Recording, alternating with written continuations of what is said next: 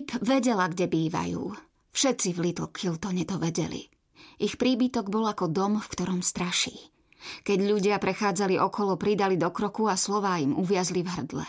Ukričané deti sa cestou domov navzájom vyzývali, kto sa odváži prebehnúť k prednej bránke a dotknúť sa jej.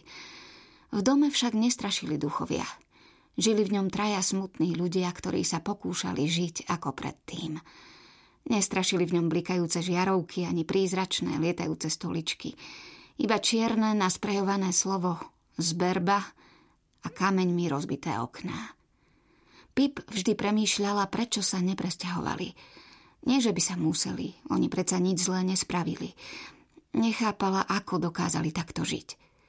Pip vedela mnoho vecí. Vedela, že hypopotamonstro sesqui pedaliofóbia je odborný názov pre strach z dlhých slov. Vedela, že bábetka sa rodia bez kolenných jablčok. Z pamäti ovládala najlepšie citáty Platóna a Katona a vedela aj to, že existuje vyše 4000 rôznych druhov zemiakov. Ale nevedela pochopiť, ako Singovci dokázali nájsť silu ostať žiť tu, tu v Kiltone – pod ťarchou toľkých skúmavých očí, poznámok šepkaných tak, aby ich bolo počuť, krátkých susedských rozhovorov, ktoré sa už nenaťahovali na dlhé. Bolo mimoriadne kruté, že ich dom bol v tesnej blízkosti gymnázia, kam chodili Andy Belová a Sal Sink a kam sa o pár týždňov, keď sa augustové slnko zmení na septembrové, vráti Pip do posledného ročníka. Pip zastala a položila ruku na bránku. Už v tej chvíli bola odvážnejšia ako polovica detí v meste. Očami sledovala chodník vedúci k dverám. Je to síce len pár metrov, no mala pocit, že medzi bránkou a dverami sa rozprestiera hlboká priepasť.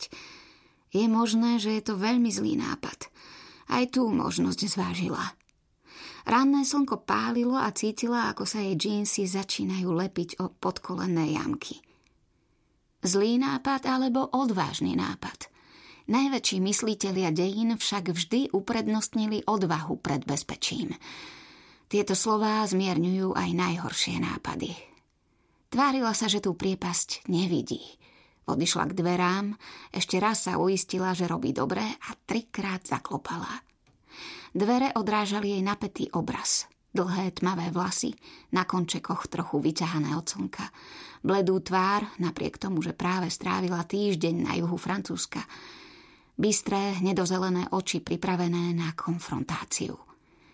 Začula štrngot padajúcej reťazky, dvojité odomknutie a potom sa dvere otvorili. Áno? Ozval sa a rukou pridržiaval dvere na poli otvorené. Pip zažmurkala, aby na ňo toľko nezízala, no nevedela si pomôcť. Vyzeral úplne ako sal – ten Sal, ktorého poznala z televíznych reportáží a novinových fotiek. Sal, ktorý bledol v jej adolescentnej pamäti.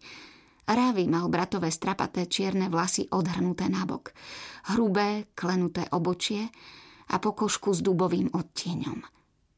Áno, ozval sa znova. Pipa zvyčajne vedela ľudí okamžite očariť, no tento raz sa jej nepodarilo zareagovať hneď. Oh, Prepáč, ahoj. Rozpačito zamávala a i hneď to ohľutovala. Ahoj. Ahoj, Ravi, pozdravila. Ja... nepoznáš ma, som Pipa Fitz Amobiová. V škole som bola o pár ročníkov nižšie ako ty, kým si odišiel. Aha, len som chcela vedieť, či si môžem ukradnúť okamih tvojho času. Teda nie len okamih. Vedel si, že okamih je naozajstná jednotka času. Je to 100 milisekúnd. Tak hm, mal by si na mňa niekoľko nasledujúcich okamihov času? Čo? Spýtal sa Ravi zmetene. Prepáč, nevšimaj si to. Otriasla sa Pip. Robím v škole sočku a... Čo je sočka? Stredoškolská odborná činnosť. Je to projekt, na ktorom pracuješ nezávisle od prípravy na maturitu. Môže si vybrať akúkoľvek tému. Aha, tak ďaleko som sa v škole nedostal. Poznamenal. Odišiel som hneď, ako sa dalo. No, len som premýšľala, či by si bol ochotný spraviť so mnou rozhovor pre tento projekt. O čom je? Tmavé obočie sa mu priblížilo k očiam. Nuž, o tom, čo sa stalo pred piatimi rokmi. Ravi nahlas vydýchol. Pery sa mu skrúčili, ako by bol nahnevaný. Prečo? Spýtal sa. Lebo si nemyslím, že to spravil tvoj brat. A chcem sa pokúsiť dokázať to.